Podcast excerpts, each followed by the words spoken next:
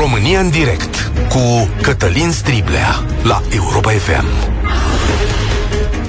Bun găsit! Bine ați venit la cea mai importantă dezbatere din România. S-a săvârșit, stimați prieteni, cu 318 voturi pentru. Probabil că e una dintre cele mai mari cifre, ca pe vremea FSN-ului lui Ion Iliescu, așa o largă majoritate. Sigur, cum ar spune domnii deputați, ăsta este și un dezavantaj că, într-adevăr, poți să rezolvi marile probleme ale României, dar și un dezavantaj pentru că nimeni nu te crede atunci când nu le mai rezolvi ce să vezi.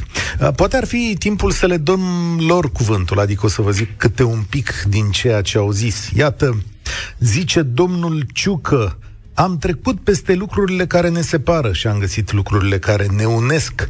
Am înțeles că mai presus de orice orgoliu și de adversitate politică se află în interesul românilor. După care mai zice domnul Ciucă, vom da 7% din PIB investițiilor și vom sprijini programul Angel Salini. Știți voi, PNDL 3. Adică asta înseamnă apă, canal sau gaze.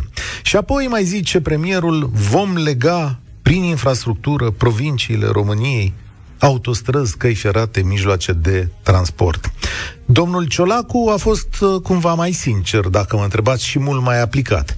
El a zis din start așa, vom crește alocațiile, pensiile, salariul minim și indemnizațiile persoanelor cu handicap. În plus, pensionarii cu cele mai mici pensii vor primi un ajutor pentru a-și plăti facturile în această iarnă. Și vă spun sincer, m-am săturat să aud mereu că nu sunt bani pentru oameni. PSD a mai venit la guvernare momente grele și a crescut veniturile, așa vom face și acum, vom aduce mai mulți bani la buget, dar și în buzunarele oamenilor. Avem uh, nou guvern, va depune jurământul în această după amiază, în ceasurile următoare. Eu vă întreb astăzi la 0372069599 ce așteptări aveți de la această coaliție și de la acest guvern, care credeți voi că este prioritatea lor și unde credeți că vor funcționa și unde se vor împiedica. Dar înainte de toate, l-am sunat pe Vlad Petreanu. Salutare, Vlad! Aceleași... Bună ziua, era să zic bună dimineața. da, aceleași întrebări și pentru tine. Ce ți-a sărit în ochi din discursul uh, sau din discursurile de astăzi, ca să fie la alegeri? Da, acum, da, te-am auzit mai devreme două lucruri interesante. Ai spus cu câte voturi a trecut acest guvern? 318? Da. 318 voturi pentru și mai devreme ai spus că iată PNL și PSD sunt pe un nou drum. Ce nou drum? Care nou drum? Că sunt pe acest drum împreună de ani de zile, de mai bine de 15 ani tot apucă pe drumul ăsta împreună. De la domnul Tăricianu, care a colaborat foarte bine cu PSD-ul în Parlament, pentru susținerea propriului său guvern după ce s-a spart Alianța Dreptate și Adevăr în, în uh, 2007. Odată cu guvernul uh, Boc-Joană, mai țineți minte, în 2009, când am da, avut da, un da. an de guvern PD, uh, PD, PSD, PSD, după da. care da, USL-ul care a avut la fel ca această coaliție mai mult de două treimi din uh, Parlament. Acum din nou, iar cei 318, cele 318 voturi cu care a trecut guvernul, mie mi-aduc aminte de cele 322 de voturi cu care a fost suspendat președintele Traian Băsescu în 2007, tot de PSD și PNL la vremea respectivă. Deci, am senzația că trăim așa cumva, în, nici măcar în ziua cârtiței, în deceniile cârtiței. Tot ne întoarcem la aceeași remajoritizare a Parlamentului în jurul unor interese care nu știu dacă sunt și ale națiunii, de fapt, ale societății. Și cu asta vin la întrebarea ta. M-ai întrebat, deci n-am reținut, m-ai întrebat da. ce aștept să se întâmple sau ce mă aștept să se întâmple. nu. Vezi, limba, Sunt, limba română are niște nuanțe... Nu poți răspunde la amândouă importante. întrebările. Deci, ce aștepți? Da. Întâi răspunde la întrebarea ce aștepți și după care această... trecem la ce te aștepți? Asta e o coaliție totală. Ar trebui să vedem, nu știu, cred că au peste 66%, nu, au spre 70% din Parlament în momentul ăsta, nu vreau să mă înșel. Dar sunt aproape toți acolo. Nu sunt aur și USR. Aur că sunt total nedigerabili și USR pentru că le stau tuturor în gât. În rest, toți sunt de aceeași parte. PNL, PSD, UDMR, minoritățile, domnul președinte Iohannis, toată lumea în aceeași parte. În momentul ăsta, coaliția de guvernare este ca Ion Iliescu în 1990. Poate să facă orice. Și mă aștept ca exact ca Ion Iliescu în 1990 să nu facă ce trebuie. Pentru că l-am auzit pe domnul Ciolacu bătându-se cu pumnii în piept, PSD știe să guverneze. Da. E adevărat, nu poți să contești asta. PSD știe să guverneze. Întrebarea este în interesul cui guvernează acest partid. De, um, după atâtea um, învățăminte trase cu PSD la guvernare în ultimii 30 de ani, România este în continuare înapoiată, needucată, lipsită de infrastructură elementară, cu regiuni întregi populate, cum ar fi Moldova. Am auzit pe domnul Ciolacu promițând, așa cum promite PSD de fiecare dată, că o să dea bani populației. Asta e, știm ce face. Vine, pune mâna pe pușculiță, ia un ciocan, o sparge și împarte bani din pușculița aia pentru populație și cealaltă pușculiță pe care noi nu o vedem atât de bine, o sparge și pe aia. Pentru alte aia pentru și alte portofele, da. cum spune. Da. Uh, bun, dar n-am auzit nimic despre investiții, despre infrastructură feroviară, rutieră, despre aeroporturi, despre ce urmează să se facă pentru a dezvolta România, nu doar pentru a da bani populației. E bine că se dau și bani populației. Cel mai bine ar fi ca populația să trăiască într-o țară atât de bine dezvoltată, încât să poată să-și câștige singură uh, banii necesari. Adică să-și facă singură protecția socială din munca pe care o depune, din creativitate, uh, din antreprenoriat, din salarii civilizate într-o economie funcțională. A zis într-o domnul, economie rămasă a da, zis domnul scuză, Ciucă, cam, te rog. A, a zis domnul Ciucă că până în 2024 unește provinciile României, deci să reținem această dată, ne mai despart trei ani, să știi. Și da. Da. De 20 de ani aud că în 1900, că în, da. uh, la centenarul Marii Uniri vom avea provinciile uh, legate. Acum centenarul a trecut, poate în 2024 da. Poate nu... Spune-mi un ultim lucru, Vlad Petreanu. Uh, din punctul tău de vedere, și de aici vreau să deschid dezbaterea către ascultători, care ar fi, de fapt, prioritatea acestor oameni? Dacă ar fi să se comporte firesc și responsabil în următoarele luni? Păi, prior... păi prioritatea ar trebui să fie, nu care va fi, ci ce ar trebui să fie. Să se așeze frumos la masă și să spună avem o șansă istorică în acest moment. Avem realmente posibilitatea să ne îndeplinim responsabilitatea istorică față de națiunea română. Pentru că uh, suntem într-o organizație foarte puternică numită Uniunea Europeană, avem un buget uriaș aproape la dispoziție sau pe care putem să-l cheltuim, mă refer la PNRR, pentru dezvoltarea acestei țări, avem majoritatea parlamentară necesară ca să trecem rapid toate legile necesare pentru reformarea României, și avem autoritatea politică să dezvoltăm toate uh, segmentele rămase în urmă în societatea românească. Deci oamenii aceștia pot lua măsuri nepopulare, pot să treacă prin Parlament măsuri nepopulare de reformare a sistemului osificat de învățământ, de reformarea sistemului corupt și osificat de sănătate, de dezvoltarea infrastructurii. Astea sunt lucruri care le stau în putință, de asta am făcut racursiu, mă rog, da. de asta am reamintit de Iliescu. Pentru că le pot face. Bun. Problema e că eu, eu unul aștept să fiu contrazis, dar nu cred că le vor face, din păcate. Asta mi-e teamă și mie, dar de aici pornim dezbaterea. Pe Vlad Petreanu l auziți și mâine dimineață la deșteptarea și textele lui despre această situație puteți să le citiți pe blogul său, petreanu.ro 0372069599 România în direct te chem la dezbatere. Care crezi că este prioritatea acestui guvern? De ce are mai multă nevoie România? Ce aștepți să facă și, vorba lui Vlad, ce te aștepți să facă această coaliție PNL-PSD. 0372069599. Emisiunea noastră este și pe Facebook la Europa FM. Cristi, salutare, bine ai venit și îți mulțumesc pentru răbdare. Bună ziua, bine v-am găsit. O să vă spun uh, câteva citate din politica românească, recente. În primul și în primul rând, cred că noi, în locul domnului președinte, ar trebui să privim cu atenție și cu îngrijorare această situație. Ok, da, de acord. Uh, se pare că domnul președinte a uitat de această sintagmă pe care o folosea foarte, foarte des. În al doilea rând, uh, l-am ascultat cu foarte mare atenție pe Vlad Petreanu și, într-adevăr, pare, a avut uh, o analiză foarte, foarte bine structurată.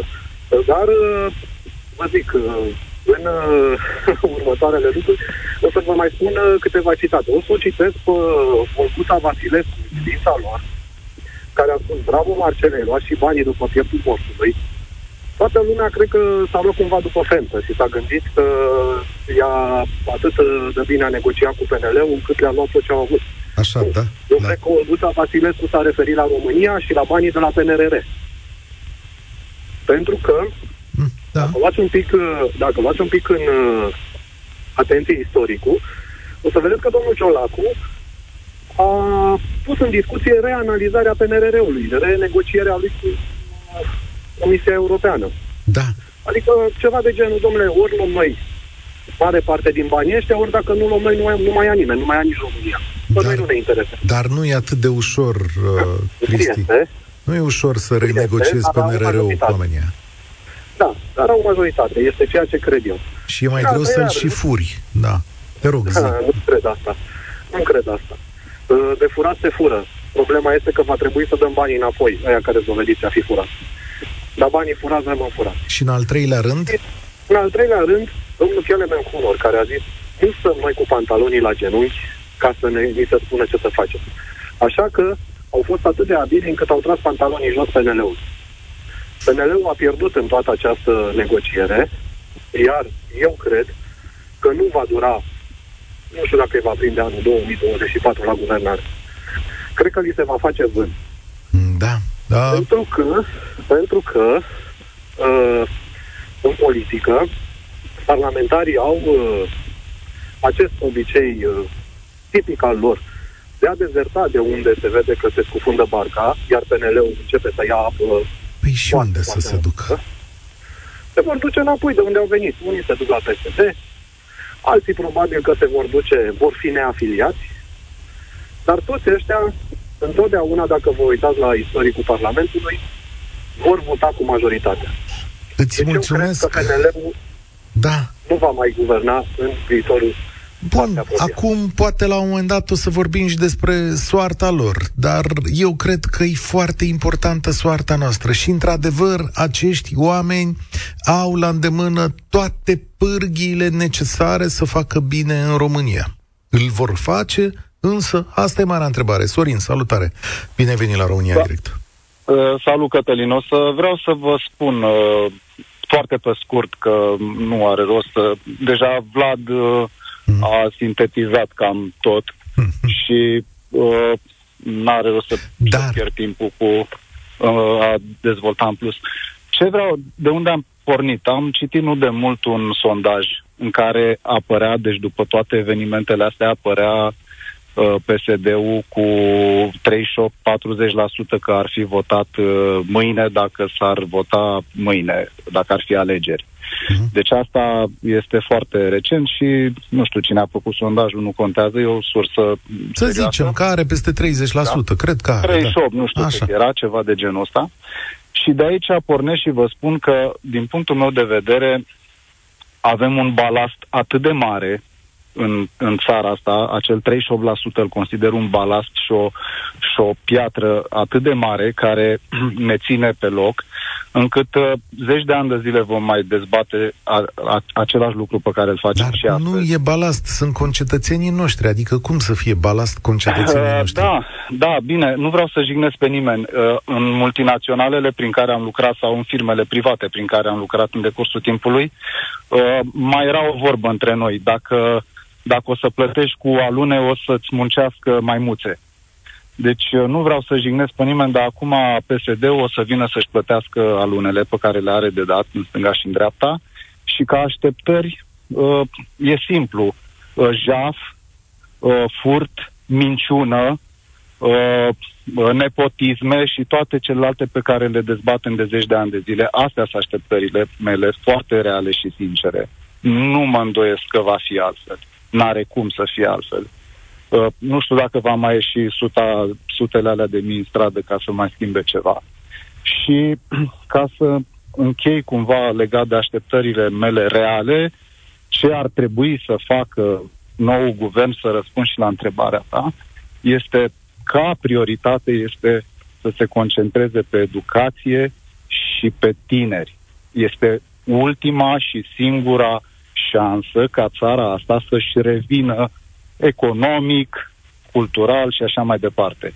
Și mă îndoiesc că se va întâmpla și lucrul ăsta, pentru că știm ce ministri am avut, știm ce ministru avem, uh, știm cum este în școli, am avut atâtea dezbateri pe care le-am ascultat la dumneavoastră și nu știu cum va fi. Dar dacă e să răspund la întrebare, asta este așteptarea mea, să se concentreze ca cu prioritate pe educație, educația tinerilor și a copiilor, de fapt. Îți mulțumesc mult, Sorin. Stau să mă întreb acum, ascultându-vă pe voi, sigur că în rândul multor oameni există un sentiment uriaș de dezamăgire. Dar apropo de balastul invocat de Sorin mai devreme, Asta înseamnă că în rândul foarte multor oameni din această țară există un sentiment de satisfacție, pentru că sunt oameni care cred în valorile PSD-ului. Nu cred că toți acești oameni au fost păcăliți sau nu sunt de bună credință, ci pur și simplu interpretează lumea prin prisma experiențelor lor și înțelegerii și problemelor pe care ei le au în față. Cu toții avem probleme diferite. România se vede diferit din această clădire, cum spunea Sorin, cum această clădire mă refer ca la cea și la cea în care lucrez eu, o clădire din uh, sticlă și uh, oțel, o clădire care arată foarte bine. Și în alt fel se vede România la Zalău. Ia altor oameni și au alte probleme. Poate pentru unii dintre ei uh, asta este o binefacere. Ce se întâmplă acum? Poate multe guverne au abandonat. Poate pentru ei este o speranță. Mihai, salutare, ești la România în direct. Va fi mai rău sau mai bine? Bună ziua! Uh, dacă îmi cereți concluzia din start, eu vă spun că nu are cum să fie mai bine. Mm. Pentru că, dincolo de stânga, dreapta și alte abordări politice sau economice ale acestei coaliții, noi ar trebui să ne gândim dacă, în un fel, interesul național, interesul cetățenilor din țara asta este servit de o asemenea coalizare a unor forțe aparent, cel puțin până acum, antagonice și uh, dacă, prin prisma experienței pe care am avut-o cu fiecare din aceste forțe, așa ceva, o asemenea uniune, vă dați seama și cu un procent uriaș, 70%, ne-ar folosi. Da? Ar fi interesul cetățenilor. Și la asta pot să se gândească, inclusiv ar trebui să se gândească ceea cei cetățeni pe care îi spuneați dumneavoastră mai înainte, că, doamne, ei votează PSD-ul pentru că așa au considerat ei că e bine prin prisma propriilor experiențe. Ei, prin prisma propriilor ex- lor experiențe, ar trebui să se gândească, nu cumva noi acum avem de-a face cu o altă trădare? Da, știu, în Constituție în altă trădare este definită doar în raport cu inamicul, doar mai degrabă în raport uh, președintele vis-a-vis de... Dar a cui trădare? A cui trădare? Uh, trădare a celor care au pus la cale această coaliție și care au ulterior au înscăunat-o. Pentru că, hai să ne gândim puțin așa, în termenii noștri, de oameni simpli. Doamne, este în interesul național ca în continuare să persiste această uh, nu mai, nu știu cât vine, vreo 15% din fond de pensii ducă la pensii speciale, care se duc de fapt la 1,5% din pensionari. Este în continuare interesul nostru ca instituțiile să se comporte, în special cele de forță, să se comporte abuziv cu cetățeanul. Este în interesul nostru ca doar o mână da, să aibă acces la posturile din bugetare, în special cele din administrație și exemplele pot continua. Sunt foarte multe lucruri care ar trebui puse frumos cu liniuțe de la capăt și noi să ne întrebăm, e în interesul nostru? Și dacă nu e în interesul nostru, atunci în interesul cui s-a făcut această coaliție cu un partid care, atenție, într-o țară normală la cap, Uh, vis-a-vis de ce au făcut, vis-a-vis de uh, schimbările din legislație cu forța și așa mai departe din perioada 2017-2019 până a fost dat jos, ar fi fost cel puțin pus în discuție dacă mai poate exista ca partid. Bine, dar Bun, e același nu partid... ajuns la interzicerea acelui partid, da. Mi-e greu să cred. E greu să cred, dar uh, e același partid care știe cum funcționează lucrurile în România. E adevărat, Știi el a generat sistemul, dar el stăpânește cel mai bine. Adică... Haideți să vă explic un lucru. Orice hoț bun știe cum funcționează lucrurile acolo unde da. duce să fure. Orice spărgător bun își face planuri și știe exact când se schimbă gărzile și ce senzori. Haideți, asta nu este un argument.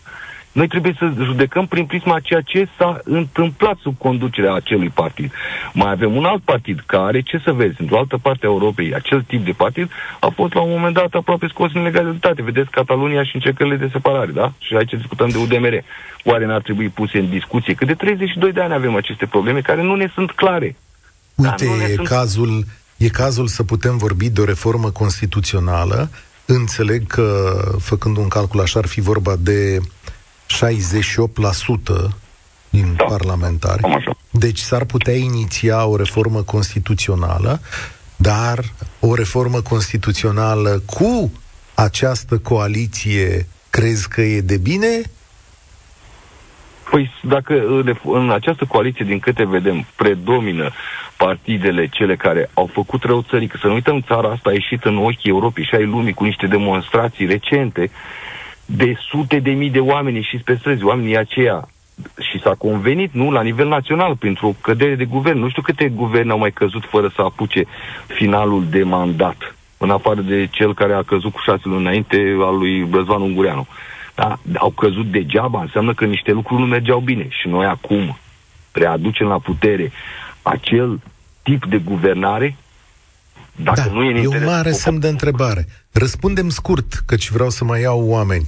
Ce aștepți tu, de fapt, după tine? Ce ar trebui să facă această largă majoritate parlamentară, guvernamentală?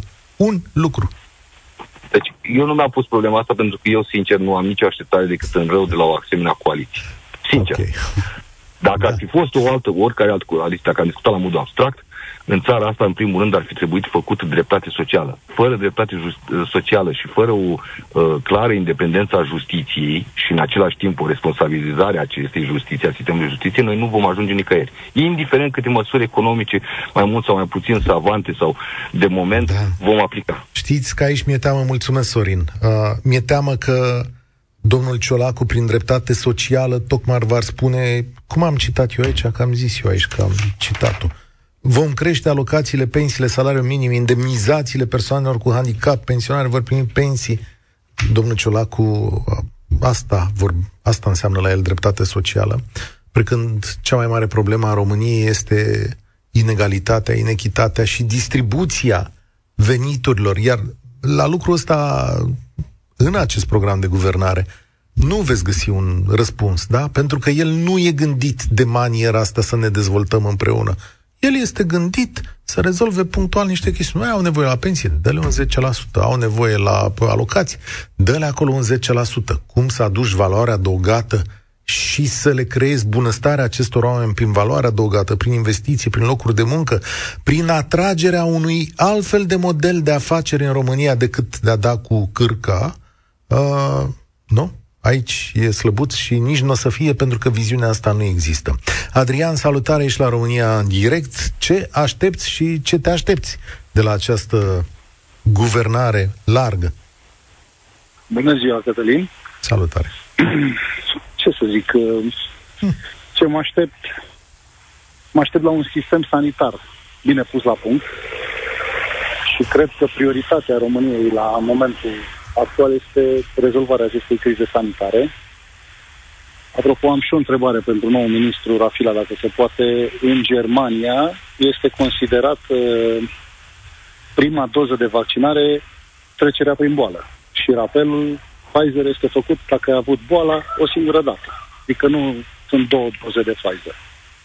Dacă dânsul a auzit de treaba asta, Acum este foarte posibil să apară o sumedenie de noutăți pe zona asta. Domnul Rafila văd că și asumă la nivel personal rezolvarea acestor chestiuni.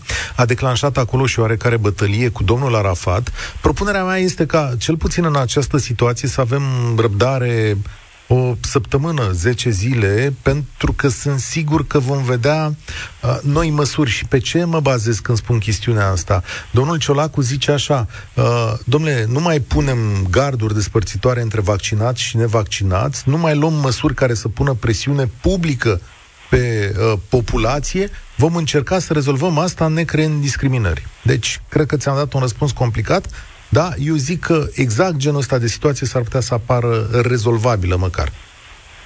Și mă mai aștept la măcar o singură autostradă care să traverseze uh, țara asta și să ne lege și pe noi cumva de lume.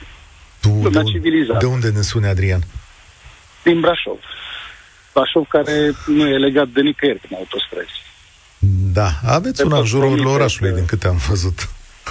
Avem una care este centură și care e făcută din interesul primăriei și asta ca să elimine traficul greu din oraș. Da, uh, da, e o situație... Înspre București nu ne putem duce, înspre Sibiu ne ducem pe un drum care are doar două benzi, o singură bandă pe sens și așa mai și departe. acum, realist, te aștepți... Târgu Mureș la fel. Fii atent. După ani de eșecuri în această zonă, te aștepți să fie mai bine? Adică să se întâmple? Eu aștept să fiu contrazis de 31 de ani. Eu nu m-am așteptat niciodată la bine, având în vedere că nația asta noastră trădează foarte repede. Și să vede și în guvern, și în... Știi cine va fi ministrul transporturilor? Domnul Grindeanu. Știi da, pe domnul știu. Grindeanu. Domnul Grindeanu a zis ieri, fost prim-ministru, domnul Grindeanu a zis că va lua drone cu care să te uiți pe șantier. Ok, ca idee? Da, nu am, n-am auzit de lucrul ăsta, dar eu cred că nu dronele rezolvă problema construcțiilor de autostradă. Da. Și cred că deplasarea la locul faptei, o bună licitație cu o firmă care să nu dea țepe și alte lucruri. Da. Care mă gândesc eu să nu fie de casă. Da. Mulțumesc. Și eu cred la fel. Și uh, aici bun, vii cu idei uh, out of the box, cum să cheamă, sigur, s-ar putea să fie interesant să tu uiți tot timpul la dronă sau să se uite niște oameni specializați care înțeleg ce se întâmplă acolo. Eu, dacă mă uit la o, cu o dronă într-un șantier de ăsta de construcții, garantat nu o să înțeleg mare lucru. Deci pe mine nu mă ajută chestiunea asta, bănuiesc că niște specialiști vor fi uh, ajutați. Dar m-ar ajuta să fie ceva mai multă autostradă, asta recunosc mai ales, uh, hai să fiu și eu în contradicție cu Adrian, eu vreau o autostradă către Moldova, domnule, că mă duc și eu la maică mea să nu mai fac uh, 5 ore, nu știu cât, 300 și un pic de kilometri. Cătălin, salutare, ești la România în direct. Bună ziua, bună ziua tuturor. Uh, eu mă văd în situația cetățeanului turmentat. Hmm. Adică, pentru mine, ca să fiu cinstit așa, nu sunt de acord cu ideea, dacă USR nu e, nimic nu e. Asta e de unde să plec. Uh, în ceea ce privește, uh, cred că lucrurile vor rămâne la fel. Nu cred că, uh, în, după mintea mea, în șase luni, cineva poate să facă foarte multe. Nu cred, prin experiența mea și profesională, și internațională, și de viață, dacă vreți. N-are cum. Fizic n-are cum. Pentru că trebuie, așa cum au spus mulți dintre ascultători, o reorganizare. Măcar de pe bază de funcționalitate. Da? Uh, pentru că sunt foarte mulți inși, foarte multe hârtii plimbate și tot ridicați problema autostrăzii. Dacă astăzi vine un guvern, oricare, de orice culoare, și vrea să facă autostradă, îi trebuie șase ani până sapă prima, prima uh, până trage prima lopată. De ce? Păi studiul de fezabilitate, după care uh, expropierile, după care uh, licitația, toate urmate de foarte lungi și imposibile treceri până instanță, deci, să știți că s-au mai schimbat lucrurile. Uh, de autostrada aia din jurul Bucureștiului, A0, cum îi zice, mai e un inel în afara centurii. Ați auzit de ea, probabil. Da, da, da, chiar uh, m-am lovit de ea. A, ați văzut că ea există, lopata aceea se trage pe teren, deci chiar se lucrează în aceste zile la startul unui lot din A0 și asta s-a întâmplat în... Când a fost Drulă numit ministru? La începutul anului, nu? Cam da, dar înainte, de deci nu sunt de acord cu dumneavoastră dacă urmăriți și procesele și istoria. Pentru A0? Uh, păi da, da, da, bineînțeles, că da, a fost de la studiu de Federici Drulă, a fost într-un moment, orice ministru e ajunge într-un moment. un ministru în doi ani de zile nu rezolvă o contestație. Eu vă spun după cum au decurs Bine. procesele. Acum să merge, Asta e realitatea. Să Dacă mergem nu pe fida contestațiilor. Da, Bun. în fine, eu atunci, înțeleg ce spui. Asta e realitatea. Adică am avut prieteni care s-au angajat să facă o bucățică până Ardeal și nu vă spun ce au pățit. Adică cât i-a plimbat în tribunale divers uh, individ care a avut un metru pătrat pe nu știu pe unde, s-a judecat un an jumate. Deci asta e realitatea. Deci cadrul juridic trebuie schimbat și nu cred că cu domnul Predoiu se va întâmpla. Dar ce sper? Acum eu vă spun și ce sper. Uh, sper în afară de o organizare serioasă, o reorganizare serioasă, pentru că nu văd să, să, să se implementeze foarte repede partea de IT pentru sistemul de stat. Că e complicată, e lungă, e stufoasă. Că cheamă pe patronul de la UIPAP sau pe altcineva. Deci, să zicem că se implică.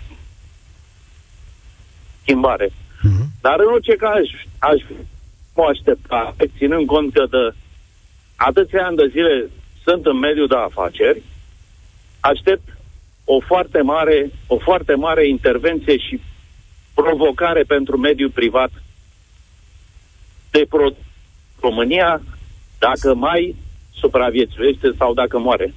Da, mulțumesc. Deci este foarte, import, foarte important să facă ceva în direcția asta. Mulțumesc mult. Din păcate, ultimele cuvinte din legătură sau uh, nu s-au auzit, dar bănuiesc că e vorba de o impulsionare a antreprenoriatului românesc am văzut cuvintele astea rostite în programul de guvernare, de asta spun.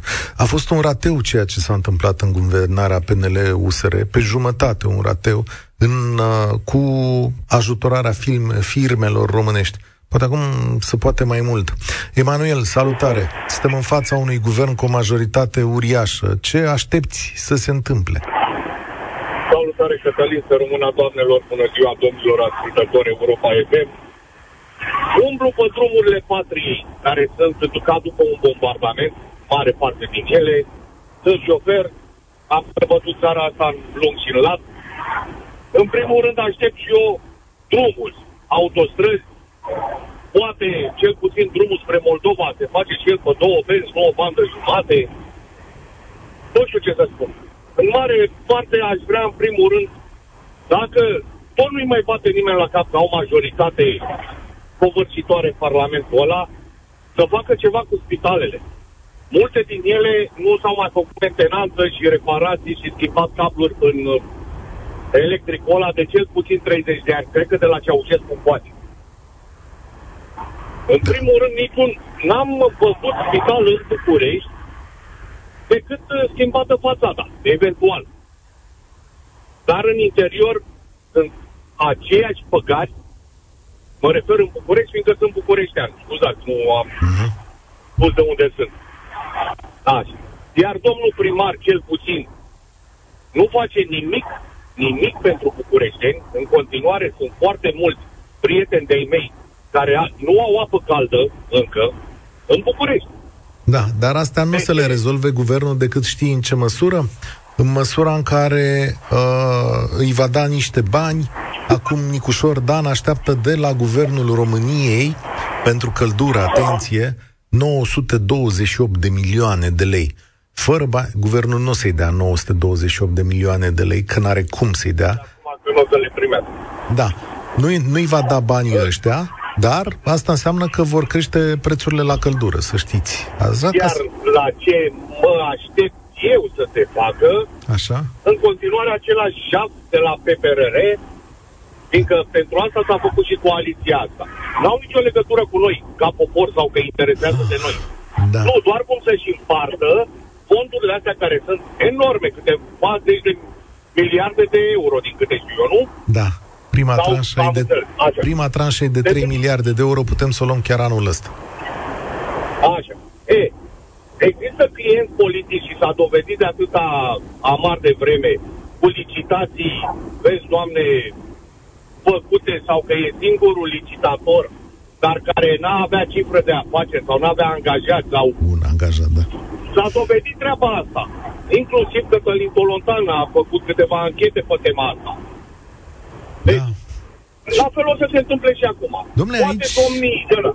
Am, am o îndoială. Mulțumesc mult! Ne-am auzit cel mai strălucit, dar am o îndoială aici. Există un băț lung de la Bruxelles care a început să lucreze și o aplicație, cred, o, o ridicare de sprânceană către România.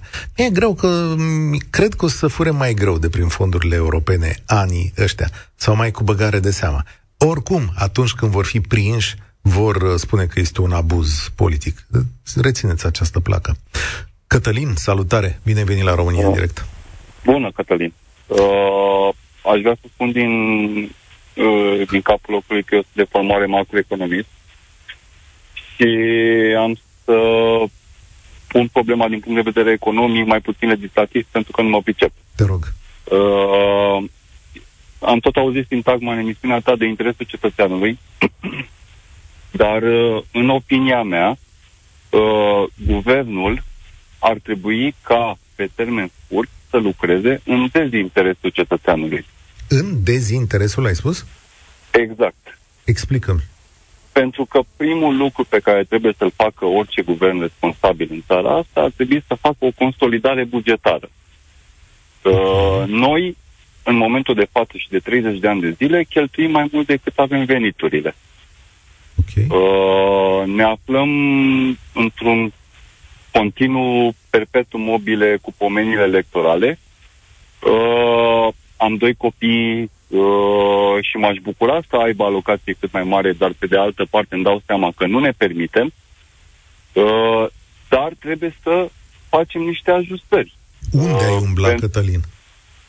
Păi, uh, în primul rând, la pachetul social. Da? Nu ne permitem în momentul acesta să oferim un pachet social uh, consistent pentru că trebuie să ne împrumutăm pentru acești bani.